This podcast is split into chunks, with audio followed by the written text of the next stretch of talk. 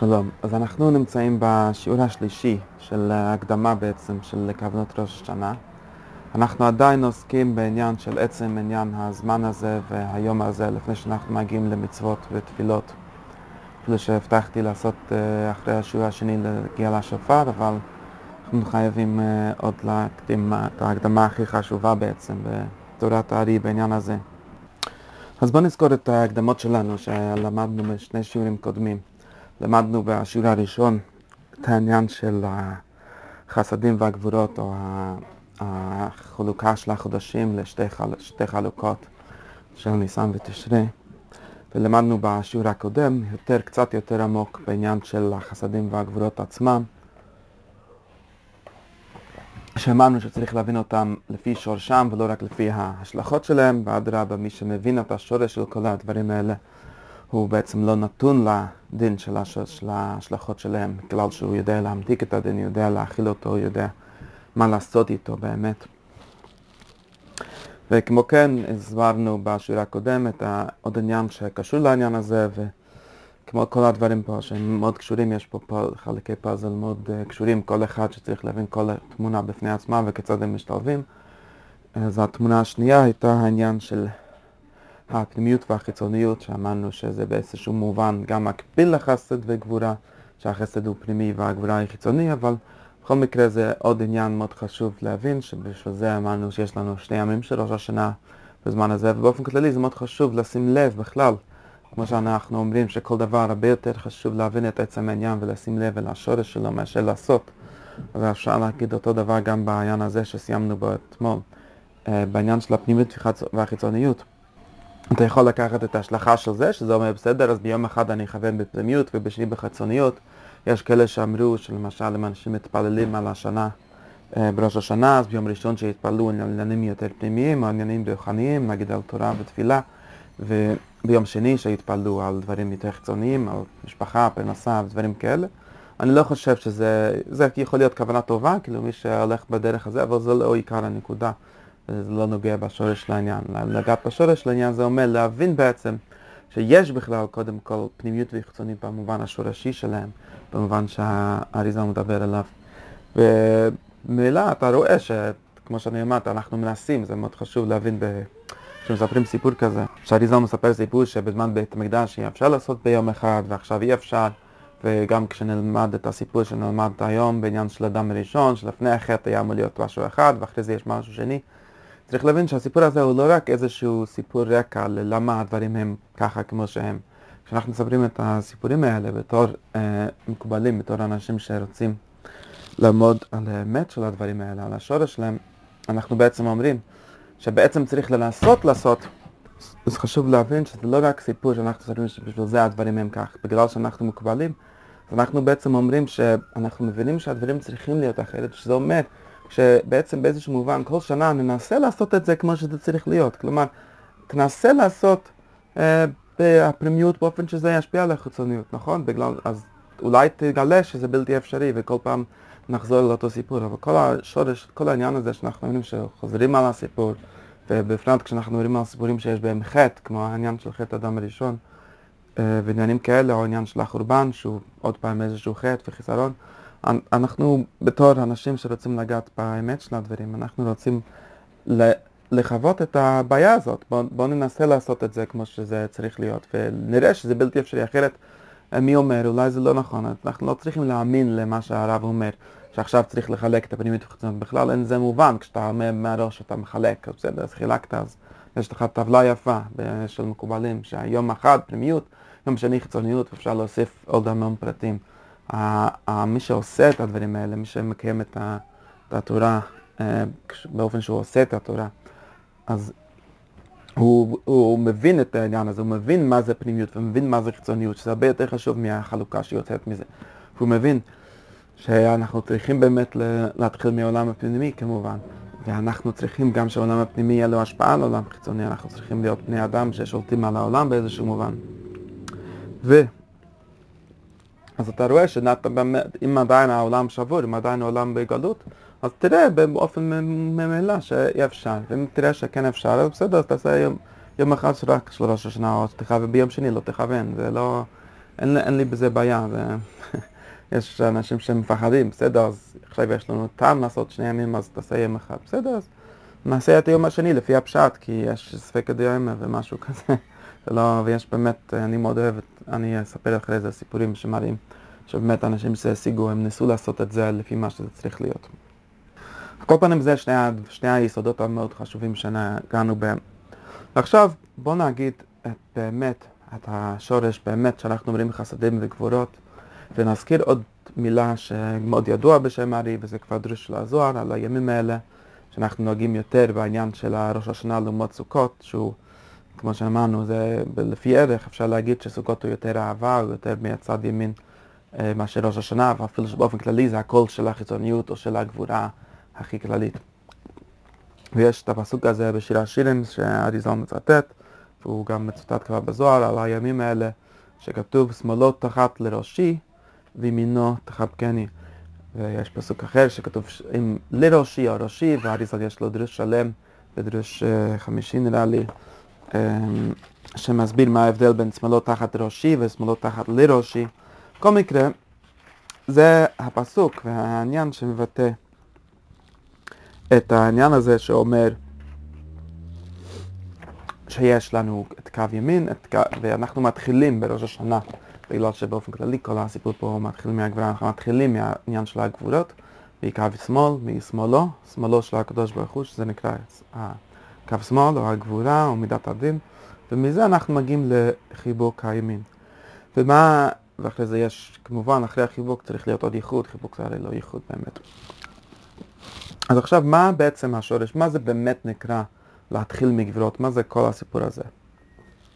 אז אריזל מתחיל את הסיפור ונגיד את שורש הסיפור ואחרי זה נגיד את סיפור החטא. אז אריזל מתחיל את הסיפור עם הסיפור שנקרא, שידוע בשם סוגיית הנסירה וידוע בשם עניין הנסירה. והסיפור הזה בנוי על, ה, על ההגדה, או שבנוי על הפסוק. בעצם זה פסוק מפורש וההגדה מפרטת את זה באיזשהו אופן.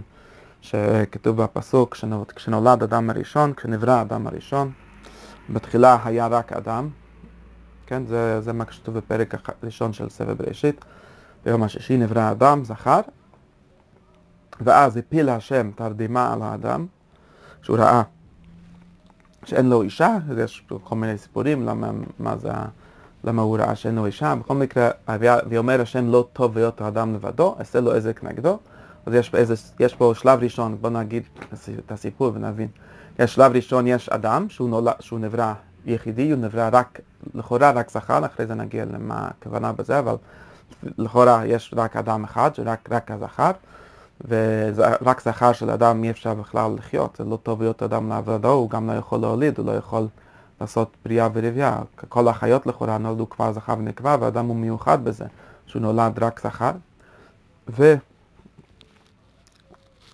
כשהשם רואה, או אולי בהתעוררות של האדם הראשון, לפי המדרש וההסתכלויות יותר דקות, הוא רואה שזה לא הולך ככה, לא טוב להיות אדם לבדו, יעשה לו איזה כנגדו. איך עושים איזה כנגדו, איך נבראת האישה, אז כולם מכירים את הסיפור.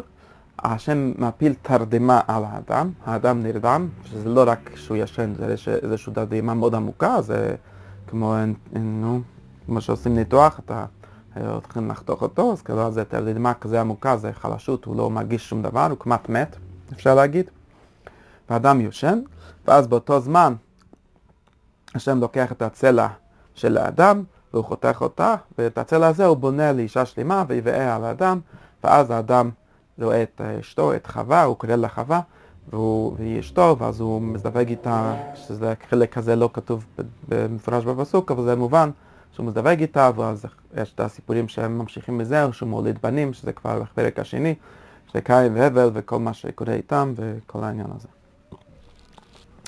עכשיו, בגלל שאנחנו בראש השנה אמרנו שאנחנו ביום בריאת אדם, זה היום, הסיפור השורשי של יום ראש השנה, הוא שחוזר אחורה ליום השישי של ששת ימי בראשית, שזה יום בריאת האדם, אנחנו מיד שמים לב שבריאת האדם הוא סיפור לא, מאוד מורכב, הוא סיפור מאוד לא פשוט, הוא סיפור שהוא, אפשר להגיד, באופן מאוד יסודי, מאוד בסיסי, חסר לאדם משהו כשהוא נברא.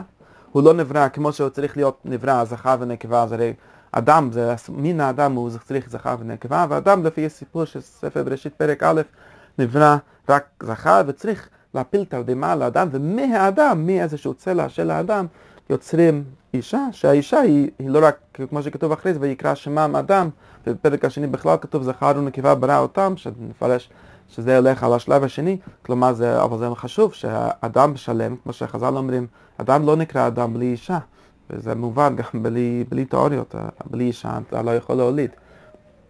אתה רק חצי אדם, מין האדם הוא לא שלם, בריאת האדם הוא הרי לא בריאת האיש הזה שנקרא אדם ויש לו אישה חווה, זה הרי מין האדם, ומין האדם הוא לא יכול להיות שלם בלי, בלי אישה. אז יש פה מיד משהו מאוד מעניין ומאוד, uh, שצריך להתבונן בו מאוד מאוד היטב. מה זה הדבר הזה שהאדם הוא נברא בצורה כל כך uh, מוזרה בשני השלבים האלה של בלי אישה ועם אישה? כאילו, אם נחזור לרגע למה שהתחלנו בשיעורים קודמים, האדם יש לו משהו שהוא לא נולד בשלמות, הוא צריך איזו השתתפות של עצמו, או של, מה אפשר להגיד, uh, התרדמה של עצמו, אבל נגיע לזה, בשביל שהוא יהיה אדם. זה, זה משהו מאוד יסודי, ואפשר להגיד באופן מילה, בשפה פילוסופית, שהאדם הוא שונה מכל הנבראים, הוא שונה מכל הדברים שבעולם, במובן הזה שהוא לא נולד אדם. הבהמה נולדת בהמה, הסוס הוא סוס קטן ואחרי זה הוא סוס גדול, אבל תמיד הוא סוס. אדם, יש לו חלק שהוא כמו סוס, הוא כמו בהמה, זה, אנחנו קוראים לזה נפש באמת, והחלק הזה הוא אולי גודל לבד. אבל החלק שעושה אותו לאדם, כלומר, פה אנחנו רואים את זה במובן הכי גופני, זה שיש לו אישה, זה, זה עושה אותו אדם, זה עושה אותו בעל יכולת להוליד הלאה, שזה יש ברכה מיוחדת באותו סיפור של פירו ערבו, שזה ברכה או מצווה, אבל זה כאילו נתינת כוח, זה משהו מאוד מיוחד, שהוא נותן כוח באדם להוליד. זה דבר שהוא לא נולד איתו, הוא צריך להיות אדם. אתה צריך, יש איזה שלב שהאדם הוא לא אדם, הוא רק חצי אדם, הוא פלאג גופה כמו שחז"ל קוראים לזה, ואחרי זה הוא נולד אדם. עכשיו בואו נלך עם זה עוד שלב. ההגדה, ויש בזה, יש uh, סיפורים דומים בעוד מקורות, מבינה שהסיפור הזה שהיה אדם ואחרי זה היה חווה, הוא לא כל כך פשוט. כי הם מבינים שבוודאי אי אפשר, זה לא איזה נס, שפתאום מאיזה צלע שאין לזה שום קשר לאישה, נולד נהיה אישה. אז הגמרא ואגדות חז"ל הבינו את הסיפור הזה של השלב שלו, שבו היה רק אדם ולא אישה ולא חווה, הם הבינו את זה בצורה קצת שונה. ומה הם הבינו? היה באמת מחלוקת על זה בגמרא רב ושמל, אחד אמר זנוב, אחד אמר פרצוף. ויש לזה ביאור בפירוט בעצמו בכתבי הארי. בכל מקרה, באופן כללי, חז"ל אמרו שהסיפור היה באמת שאדם כשהוא נולד, אז אין הפשט שהוא נולד רק זכר, אלא הוא נולד שתיהם. זה נקרא בלשון חז"ל דו פרצופים. הוא נולד עם שני פרצופים, בצד, בצד הקדמי כביכול, זה ככה מפורש, בצד הקדמי היה זכר, ובצד האחורי היה נקבה, כאילו הוא מסתכל באחורה, היה עוד פרצוף, עוד אדם שלם, שזה היה חווה. היא נולדה מ... כן, מהעפר שהשם נפח לתוכו נשמה מכל הסיפור, אבל מצד אחד היה אדם, מצד שני היה חווה, זה היה כאילו שני אנשים בגוף אחד. זה, אז זה ככה הם הבינו, ויש שיטה אחרת שאומרת שבאמת לא היה פרצוף שלם, רק זנב, אבל גם בשיטה הזאת, לפחות לפי ההבנה של הקבלה, הפירוש של זה זה שהיה איזה כוח בכוח, איזה, אפשר להגיד נקודת הקטע של הענוק, אבל זה היה משהו בכוח, איזה נקודה אחת, כאילו פרצוף קטן, שאפשר לכלול איזה זנב, לא משנה למה זה נקרא זנב, אבל זה גם, כלומר, עדיין יש לזה אותו, אותו מבנה, שמקודם היה דו פרצופים, כלומר היה שתי גופים, היה זכר ונקבה בגוף אחד, כמו אנדרוגנוס, והסיפור של הנסירה, הסיפור של התרדימה ושל בריאת האדם, הוא לא הסיפור של יצירת האישה יש מאין, הוא סיפור של חלוקת האדם מגוף אחד לשתי גופים. זה הפירוש של המדרש. עכשיו אם מתבוננים כבר בפשט של הפירוש הזה, של הסיפור הזה, אנחנו יכולים לראות שיש פה איזושהי דואליות. יש פה דואליות מאוד uh, כאילו מוזרה. אנחנו הרי אומרים שהמטרה, כמו שכתוב בסוף באותו פרשה, שכתוב על כן יעזוב איש את אביו ואמו ודבק באשתו והיו לבשר אחד, אנחנו חותרים לזה שנגיע לאיזושהי אחדות, כלומר ייחוד, כמו שאנחנו אומרים, אתה צריך להוליד, איך מולידים? על ידי שמזדווגים אדם וחווה, אז הם נהיים לאחד, גם בעצם מעשה הזיווג, ועוד יותר בעובר, בילד שנולד מזה, שהוא איזשהו גוף מיצור אחד שהוא נולד מהשניים, כמו שאנחנו אומרים. אז אתה רואה שהמטרה פה היא לאחד את הזכר והנקבה. אבל לכאורה השלב, השלב הזה שאנחנו קוראים לזה הנסירה, הוא הולך בכיוון ההפוך. כלומר, אתה יכול להגיד, למה חתכו את זה? היה הרבה יותר טוב, ויש באמת יצורים שעובדים ככה, יש כל מיני, גם חיות וגם פלנטס, שאין להם זכר ונקבה באופן נפרד, אלא באותו גוף, באותו אדם, באותו גוף, אפשר להגיד, יש זכר וגם נקבה, ואיך הם מזדווגים? אה, לא יודע איך בדיוק טכנית זה עובד, איכשהו הם יכולים להזדווג, ויהיה עוד יותר טוב, יש אדם וחווה בגוף אחד, למה היה צריך, מה היה לא טוב שהיות אדם לעבד, כלומר, שהיה גוף אחד עם זכר ונקבה, לכאורה זה עוד יותר מאוחד, לכאורה זה עוד יותר אחדותי, לא היה שום בעיות שלום בית, לא היה אף פעם אחת שהולך לכיוון שני, כי זה הם שניהם בגוף אחד. זה צריך להיות עוד יותר טוב. למה אנחנו חותכים אותם, ואז אנחנו מביאים אותה, ואומרים, אה, עכשיו תזדווגו, ועכשיו אה, עכשיו, אה, תייחדו עוד פעם. זה, זה נשמע שאנחנו שוברים משהו, ואז אנחנו מתקנים את זה עוד פעם. אל תשבור את זה, ואל תתקן את זה. אז זה, זה שאלה, זה, זה באמת שאלה, אבל זה התפנות שצריך להבין בכל הסיפור הזה. אז עד כאן הפשט של הסיפור של אדם וחווה. האריזל לקח את הסיפור הזה, בעצם גם כבר הזוהר, והוא השתמש בזה כמשל, כלומר כדוגמה למה שקורה בעולם האצילות. כלומר, הרי אנחנו אומרים, ויברא אלוהים את האדם בצלמו, בצלם אלוהים ברא אותו, זכר ונקבה ברא אותם. אז פסוק מפורש, שהאדם הוא נברא בצלם אלוהים. שזה אומר שאנחנו צריכים להסתכל על האלוהים, כלומר, לפי הקבלה, צורת האצילות, פרצופי האצילות, שמהם נולד אדם וחווה. הסיבה שאדם נראה בדמות מסוימת, שלפי הקבלה הכוונה גם לאופי וגם לדמות כפשוטו, היא בגלל שהאלוהים ברא אותו בצורה, בצלם שלו. ואם אנחנו אומרים שהאדם יש לו אדם וחווה, אז אנחנו צריכים להבין כמובן שגם באצילות יש אדם וחווה, או כמו שאנחנו קוראים להם זכר ונקבה, זעיר אנפין ונוקבה של זעיר אנפין, או התפארת והמלכות. וזה זה, זה, פשוט, זה כל המקובלים יודעים, שאדם וחווה זה משל ודוגמה ומרכבה והשתלשלות מהעולם האצילות שיש בו זכר ונקבה, יש פה את הצד של הזכר אפשר כביכול של הלאות, יש את הצד הנקבה, השכינה, ומזה נולד, נובע האדם וחווה. אבל, אריזל כדרכו שהוא רוצה לעמוד על איך הדברים האלה נולדים, וזה גם קרה בזוהר, אומר, אז אם כך, אם האדם נולד עם מצב כזה שהוא לכאורה בלתי שלם, ומצד שני אולי אפשר להגיד יותר שלם, כמו ששאלנו, אבל הוא נברא דו פרצופים, אז צריך להבין שגם פרצופי האצילות, הצלם אלוהים, כן, בדמות אלוהים ברא אותו, שברא את האדם, הוא בעצמו היה בתכונה הזאת כשהוא ברא את האדם. ומתי שיש נסיר, את התרדימה ואת הנסירה, וכל הסיפור הזה שאנחנו יוצרים מהצלע או מהפרצוף הזה דמות אדם נפרדת, חווה, כן, שהיא נהיית האישה של האדם, ואנחנו צריכים להבין שכל הסיפור הזה קרה, קורה, קרה באצילות. לא רק קרה בעולם הזה כתוצאה מהאצילות, אלא גם באצילות עצמו יש איזה תהליך של יצירת המלכות, יצירת השכינה מן הזכר, מן הזעיר אנפין ואת כל המהלך הזה.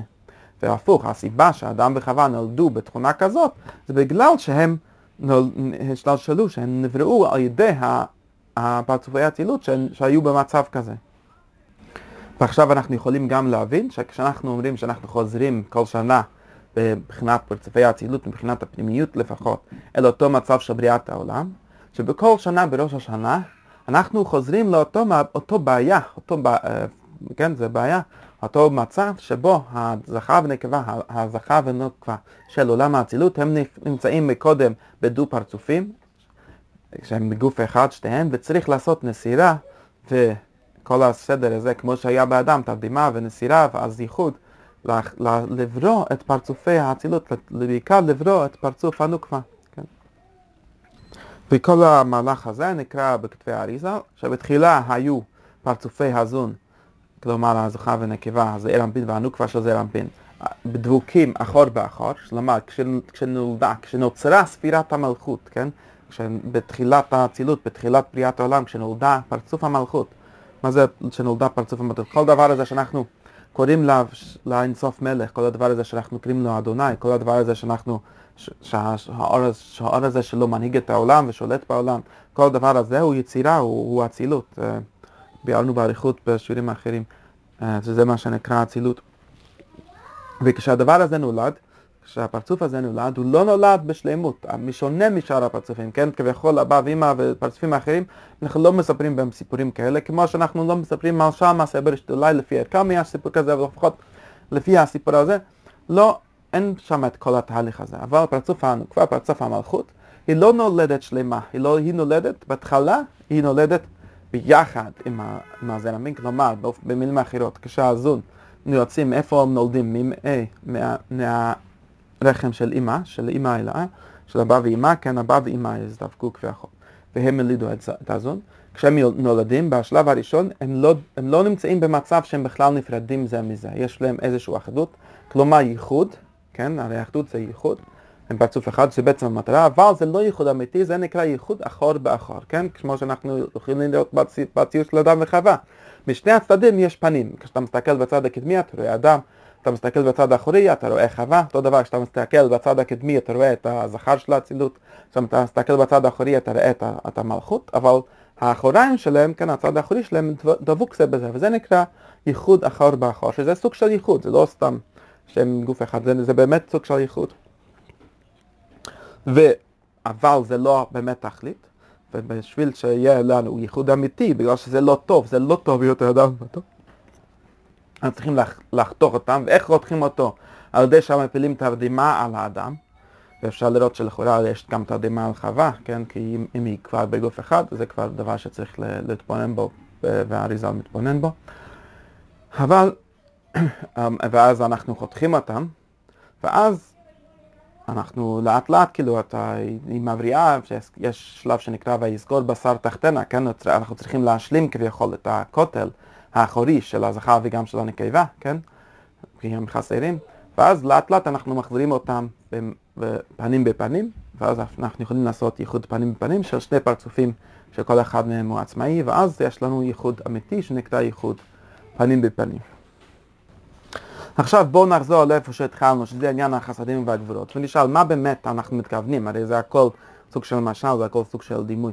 מה אנחנו מתכוונים כשאנחנו מדברים על זה שיש אחור באחור, יש אחוריים של הפרצופים, יש פנים שלהם, מה הכוונה? הכוונה היא חסדים וגבורות. כשאנחנו אומרים שיש פנים, הפנים של הזרע הוא שם הוויה, הוא נקרא חסד, הוא נקרא הצד של החסדים, והאחוריים שלו הוא נקרא צד הגבורה, הגבורות שלו. אז יוצא שמה שאנחנו מדברים כל הזמן על זה שאנחנו מתחילים עם מצב של גבורות בלבד, ואנחנו צריכים להגיע למצב של חסדים, הוא בעצם אותו סיפור שאנחנו מספרים, כלומר השורש שלו הוא הסיפור הזה בשלב ראשון. השורש שלו הוא הסיפור הזה שאנחנו התחלנו מייחוד אחור באחור, כלומר הדבר שאיחד אותם, הדבר שמאחד, החלק, המקום שנגעו זה בזה, השכינה והקודשה בריחו, הם במקום של הגבולות. ואנחנו, זה לא מצב בסדר, זה מצב בדיעבד, יש לזה איזושהי מעלה, אבל זה לא מצב, ואנחנו צריכים להגיע מזה למצב של פנים בפנים, שזה אומר חסדים. עכשיו, שאנחנו מבינים את זה, אנחנו יכולים לחזור ולהגיד מה אנחנו מתכוונים בזה שאנחנו אומרים שהתחלנו את השנה עם שמאלות תחת לראשי ואנחנו מגיעים לימינות חבקני. מה שאנחנו מתכוונים בזה הוא לא שצריך לצייר איזשהו חיבוק שמגיע וכל מיני דברים כאלה. מה שאנחנו מתכוונים פה הוא פשוט שבהתחלה, וגם בשעת הנסירה, נגיע לזה עוד מעט, אבל בהתחלה אה, הנוקבה היא לגמרי בצד האחורי, שזה אומר, היא מקבלת רק מהחלק של הגבורות של הזה. אז היא כולה גבורות, היא מתחילה ממצב שהדבקות שלה עם העזה הוא במובן של דין, הוא במובן של גבורות. וגם כשאנחנו חותכים אותה, אז יוצא שזה לא רק, יוצא משהו יותר גרוע. עכשיו שאנחנו אומרים שזה לא בסדר, שצריך לחתוך את הנקבה מאחורי הזכר, שזה אומר, אנחנו לא רק שהיא בהתחלה נבנית מצד של הגבולות, כלומר מהצד האחוריים, אז היא כולה מלאה גבולות, כן? אז היא כאילו עומדת רק על גבולות. אלא אנחנו עוד חותכים אותה, אז עד עכשיו היה לה איזשהו קשר, היה איזה ייחוד אחור באחור, שזה אומר, הנכון, הייחוד הוא בצד של האחור, האחור שלה נוגע באחור שלו, אבל הם מאוחדים, אז, היא, אז היא מקבל, יש לה איזשהו קשר עם החסד ששייך לצד של הזכר. אבל עכשיו, או במילים אחרות, החסד והחסדים והגבולות של שניהם מעורבבים באיזשהו מידה, מובן. עכשיו, אחרי זה נוכל לדייק אולי באיזה מובנים יש בזה, אבל לפחות הם מעורבבים. כלומר, יש בהם קשר. ועכשיו שאנחנו עושים משהו שנקרא נסירה, ש... אז יוצא שאנחנו חותכים את האחוריים של הזכר, כן? ונשאר, ונותנים אותו עליה, כן? אז במילים אחרות אנחנו לוקחים את כל הגבורות, כל הצד של הגבורות של הזר אנפין, וכולם אנחנו נותנים אל הנקבה, אל השכינה. ועכשיו יוצא שלא רק שהשכינה היא דבוקה בחלק של הגבורות, אלא שהיא כולה גבורות, ואין לה שום קשר לחסד, אין לה שום ייחוד ואין לה שום המתקה. זה הכל אה, גבורות בלבד, דינים בלבד. וזה כמובן לא בשביל שאנחנו רוצים להישאר שם, אנחנו עושים את זה בגלל, למה אנחנו רוצים את זה? צריך להבין. אנחנו עושים את זה בגלל שאנחנו רוצים לתת לכוח לחזור באופן עצמאי פנים בפנים. אז בואו נגיד עוד שתי אה, הבנות, חלקים פה מאוד חשובים של מה ההגדרה של הייחוד אחור באחור ומה ההגדרה של פנים בפנים וכיצד זה מתקשר לכל העניין הזה של הגבורות ומה אנחנו עושים איתם. קודם כל ההגדרה הפשוטה של ייחוד. ושל, כלומר הייחוד אחור באחור, ואחרי זה גם הייחוד פנים בפנים. ההגדרה של ייחוד, וההגדרה של, כלומר, כשצריך להבין, אנחנו מדברים פה על סוג של ייחוד שהוא ייחוד לא בסדר, ש... ואחרי זה צריך לעשות איזשהו פירוט שהוא לא ייחוד. ואפשר להבין כבר עכשיו, שמה כשאנחנו מדברים על זה שראש השנה יש לו איזושהי בעיה, יש לו משהו של דינים, של גבורות, שהם, כן, הם עושים דין, הם עושים, עושים קטרוג, הם עושים פחד. אפשר כבר לראות שיש בזה כאילו שתי חלקים, כן? לפחות שתי חלקים. חלק ראשון זה גם במצב של אחור בחור או גם במצב של אחרי אחור בחור, בגלל שהחלק הנוקבה, שבו אנחנו עוסקים, שאנחנו רוצים לעשות, לעסוק בה, אנחנו רוצים לבנות את הפרצוף שלה. היא כולה דינים, היא כולה נובעת, בנויה מהגבורות, היא, היא מקבלת מהגבורות והיא בנויה מהגבורות, אז ודאי שזה מקום שיש פה הרבה גבורות, הרבה דין, הרבה קטרוג, הרבה צמצום, הרבה פחד. ודבר שני, שהוא עוד יותר, שלפחות שמצב הנסירה הזה, שאנחנו מפרידים אותה לגמרי מהזה, אז יוצא שלא רק שהיא לגמרי גבורות, אלא שגם אין לה שום ייחוד עם הזה, שזה ממתיק את הגבורות, שזה אומר שה, שהיא קשורה אליו, שזה יש משהו שמאזן, שמקשר את הגבורות בחסדים. וגם את זה אין, אז כלומר יש פה איזה, איזה פחד מאוד גדול של, של פירוט, יש פה איזה, אפשר לשער שהדבר הזה, שה... השלב הזה של הנסירה, שנחתכת, הנוקבה נחתכת מהזכה, היא שלב מאוד uh, מפחיד, היא שלב מאוד uh, קשה. זה באמת שלב מאוד קשה, וזה רק סיבה אחת. יש לה עכשיו, אפשר לה, להרגיע. ויש כמובן עוד סיבה שלישית, שזה המצב כל כך גרוע, שזה בגלל העניין של השינה, של התדהמה שנופלת על הזכר. כן, אם אנחנו מבינים, ש... באמת שפחות אנחנו עוסקים בזה בראש השנה, כי אנחנו בעיקר עוסקים בצד שלנו כבר, שזה באמת הדבר שאנחנו רוצים לבנות, הפרצוף שאנחנו רוצים לחדש פה, אנחנו מחדשים את המלוכה, כן, מה זה לחדש את המלוכה? לחדש את פרצוף המלכות של האצילות, צריך ליצור אותה, וכיצד יוצרים אותה? עולה שחותכים אותה מעזה, שזה מובן שזה קטע מאוד נורא, קטע מאוד uh, מפחיד. אבל באמת צריך לדעת שיש פה עוד בעיה גדולה, שקשור לדבר, לדבר הזה, שזה בגלל שנה, איך, איך אנחנו עושים את הנסירה, על ידי הפלת תרדימה על עזה. ואנחנו נבאר אחרי זה בדיוק איך התרדימה הזאת נראית, אני אגיע לזה בעניין של השופר, ונבאר אה, יותר, יותר בזה. אבל לפחות העניין הזה, זה כמו במשל של האדם, האדם הוא ישן, האדם אין לו שום מויכין, אין לו שום חיות, הוא כמעט מת, אפשר להגיד, הוא לא מת כי הוא ישן, אבל הוא כמעט מת, שזה מה שמאפשר לנו לעשות את הפירוט שלו מהנקבה, את הפירוט של הנקבה ממנו, אז כאילו כל האור שהיה לנו מאז אירם בין, כל זה שזה זה נקרא שם הוויה, כל ה, הוא נעלם, כל הדבר הזה, וזה נקרא, במקומות האחרים זה נקרא אורה למה תישן השם, כן, השם ישן כביכול, ישנו עליהם, של אלה, זה, יש פה איזושהי שינה, יש מצב של חוסר השגחה וחוסר הערה, שזה באמת משהו שאנחנו צריכים, לתג... עוד סיבה שיש פה הרבה פחד. אבל כשאנחנו אמרנו את זה, אנחנו יכולים להבין מה אנחנו בעצם מתכוונים כשאנחנו מדברים על הפעילות הזאת. מה שאנחנו בעצם מתכוונים זה זה עצמו. כלומר, מה זה ייחוד? ייחוד זה אומר שהנוקבה אין לה עצמאות. היא מקבלת את כל הכוח שלה, גם, כן, זה גבולות, אבל גם את זה, היא מקבלת איפה? דרך בעלה. ובמילים אחרות, בואו נגיד את זה בשפה יותר מדויקת לפי הקבלה. מאיפה מקבלים הזוכה והזון חסדים וגבורות, הם, הם לא מלדים את זה לבד, הם מקבלים את זה מהפרצופים היותר שנקרא חוכמה ובינה או אבא ואימא, כן? אז מאיפה הם מקבלים את זה מאבא ואימא? אז אם יש ייחוד, זה אומר שאבא ואימא מולידים את הזון, אז את החסדים והגבורות שנכנסים לזון עכשיו, ואיפה הם נותנים אותם? נותנים את שניהם, גם החסדים וגם את הגבורות נותנים לזכה, ואז הזכה, מהצד האחורי שלו, נותן את הגבורות לנקבה, כן? זה נקרא ייחוד אחור באחור.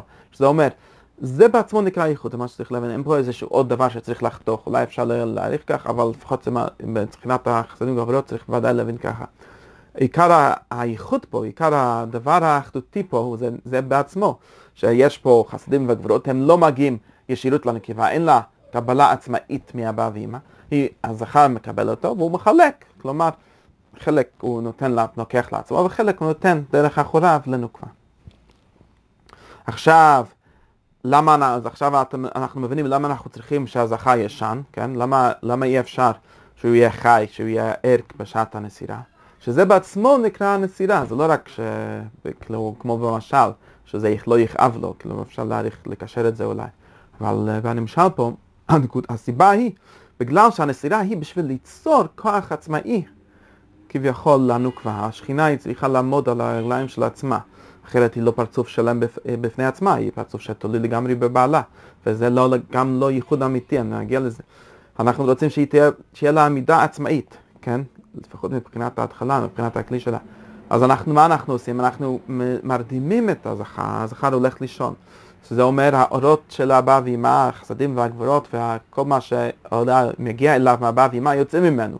ואז הם יוצאים ממנו, מאיפה הם נכנסים? הם נכנסים ישר לנקבה, לפחות הגבולות, החסדים אה, לא נכנסים, הם נשארים איפשהו אחר, נגיע לזה.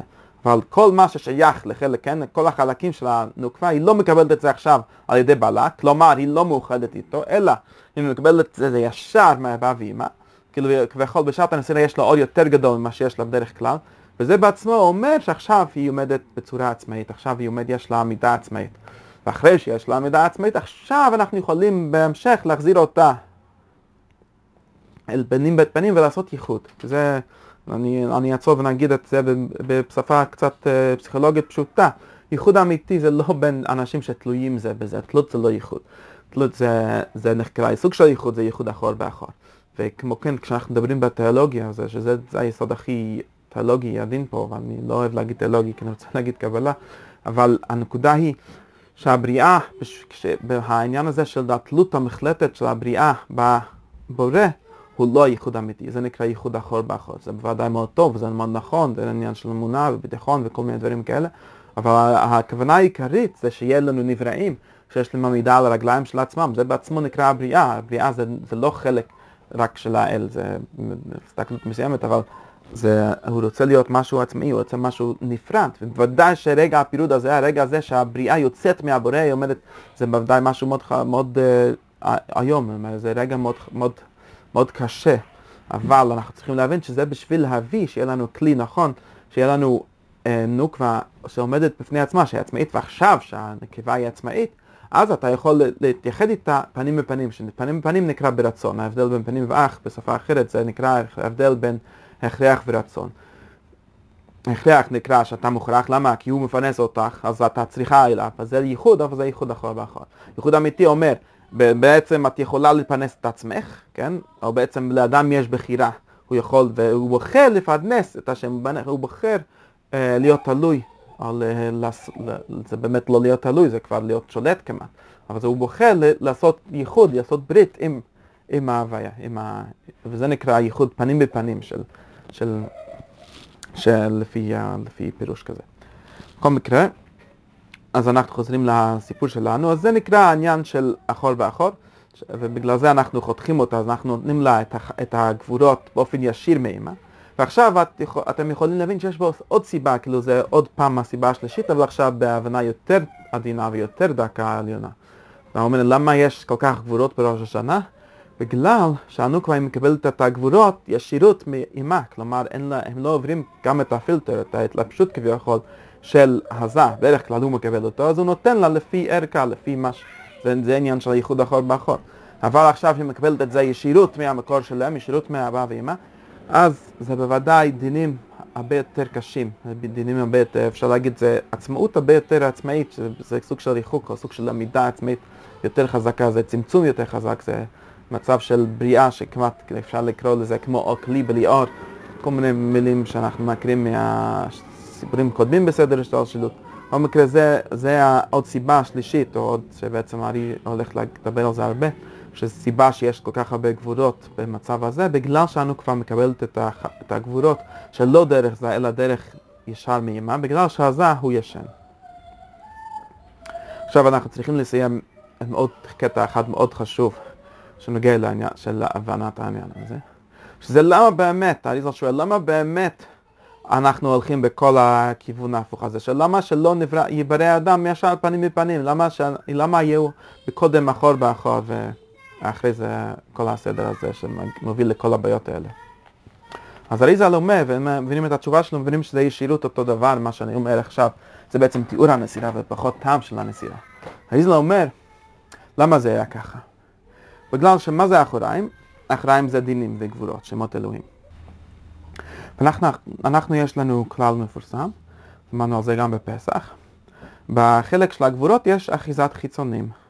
שזה אומר, ממשיכים את השפה של הנמשל שלנו, ואני רק מזכיר, אני אומר את הנמשל רק שיותר מובן הנמשל, באמת אני חושב שצריך ללכת הפוך.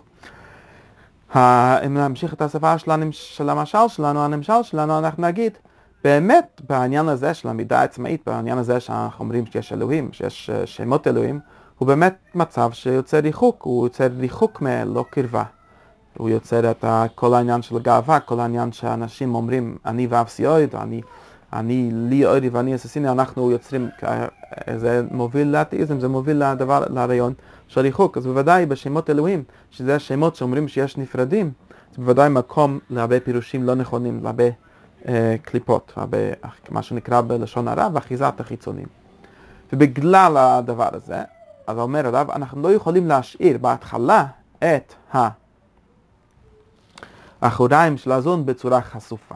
שזה אומר, אם יש ייחוד פנים מפנים, אז אתם יכולים להסתכל בתמונה ולראות שהפנים יהיו אה, דבוקים אחד בשני, אז אה, כאילו אין מקום לעבור ביניהם, כמו שכתוב ליעבור זר ביניהם, כן? יש ייחוד כזה חזק. אבל הצד האחורי שלך חשוף ומגולה. אין שום דבר שמגין מהצד האחוריים. ואז יוצא שיש, יהיה אחיזת חיצונים בצד האחורי של הזון.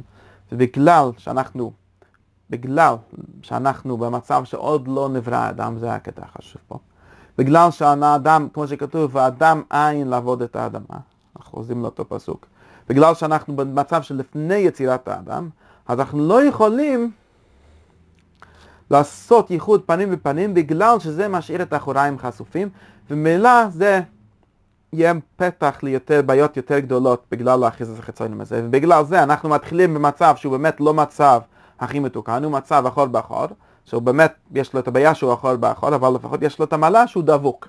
כביכול אין מקום לחיצונים לעבור דר, בין, בין, ה, בין הזכר והנקבה של האצילות. אבל אחרי זה כשנולד אדם, עכשיו מה האדם עושה? הוא עושה מצוות, כלומר הוא עושה ייחודים המפורשים אומרים הוא התפלל מנחה, זה היה בשעת מנחה לפי המדרש, אז הוא מתפלל תפילה, כן? ואז בכוח התפילה שלו, שזה בעצם, עכשיו אנחנו מבינים מה היה הקטע הזה באמצע בין לידת אדם בפני עצמו ויצירת חווה, היה תפילה. ואז אדם מתפלל, ומה הוא התפלל? בטח הוא מתפלל לשידוך, כן? כי הוא לא מרוצה מהשידוך הזה שנמצאת מאחוריו. ואז, ואז הוא, um,